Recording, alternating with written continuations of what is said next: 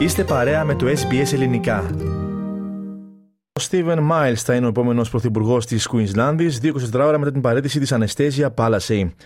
Η αναβάθμιση αυτή του σημερινού αναπληρωτή πολιτιακού πρωθυπουργού φαίνεται να είναι αποτέλεσμα συμφωνίας μεταξύ κορυφαίων κυβερνητικών και κομματικών στελεχών των εργατικών.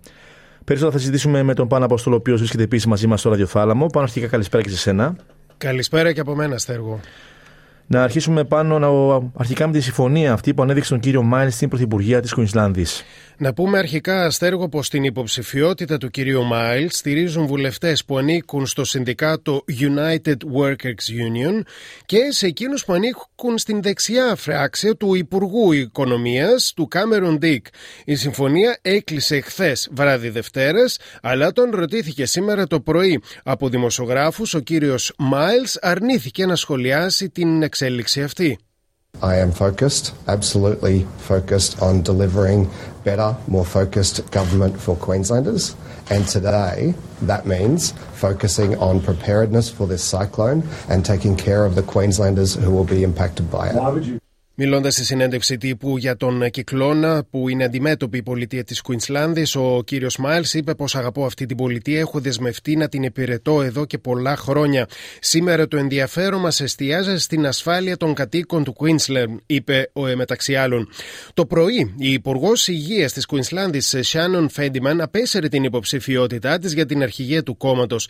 Σε ενάρτησή της σε μέσα κοινωνικής δικτύωσης, αναφέρει πως είναι σαφές ότι η πλειοψηφία των βουλευτών βουλευτών του Εργατικού Κόμματος θα υποστηρίξει τον Στίβεν Μάιλς ως επόμενο αρχηγό του κόμματος και επομένως ως τον επόμενο πρωθυπουργό της Κουινσλάνδης. Ω συνέπεια αυτού, δεν θα είμαι υποψήφια για την ηγεσία των εργατικών όταν συνεδριάσει η κοινοβουλευτική μας ομάδα την Παρασκευή.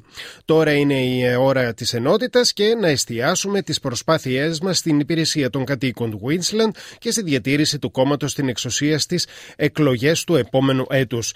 Ο κύριος Μάιλς Στέργο θα γίνει ο 40ο πρωθυπουργός της Κουίνσλαντ ενώ ο κύριος Ντίκ, ο οποίος είναι επί του παρόντος Υπουργός Οικονομίας, θα αναβαθμιστεί σε αναπληρωτή πολιτιακό πρωθυπουργό.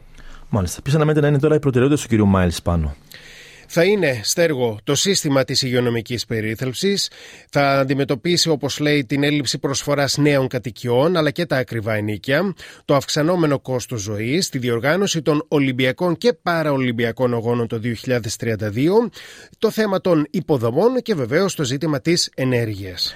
Να δώσουμε τέλος και κάποια βιογραφικά στοιχεία που, του επερχόμενου Πρωθυπουργού της Κουινσλάνδης πάνω. Βεβαίως, έργο ο κύριος Μάιλς πρωτοεκλέχτηκε βουλευτής το 2015 στην έδρα Mount Κούτθα της Βρισβάνης. Ήταν οι εκλογές τι οποίες κέρδισε για πρώτη φορά η Αναστέζια Πάλεσεϊ. Ανέλαβε υπουργός περιβάλλοντος και αρμόδιος για τον μεγάλο κοραλιογενή ύφαλο. Το 2017 του ανατέθηκε το Υπουργείο Υγείας, ένα από τα πιο απαιτητικά χαρτοφυλάκια, ειδικά κατά τη διάρκεια της πανδημίας. Ω Υπουργός Υγείας έδινε τακτικές ενημερώσεις για τον κορονοϊό, υπερασπιζόμενο στο κλείσιμο των συνόρων της πολιτείας. Το 2020 η κυρία Πάλεσεϊ τον έκανε αναπληρωτή πρωθυπουργό μετά την παρέτηση της Τζάκι Τραντ. Πέρυσι Στέργο ανέλαβε το Υπουργικό Χαρτοφυλάκιο για τη διοργάνωση των Ολυμπιακών Αγώνων της Βρισβάνης του 2032. Και με αυτές τις πληροφορίες ολοκληρώνουμε εδώ πάνω την επικαιρική σου αναφορά. Σα ευχαριστούμε πολύ.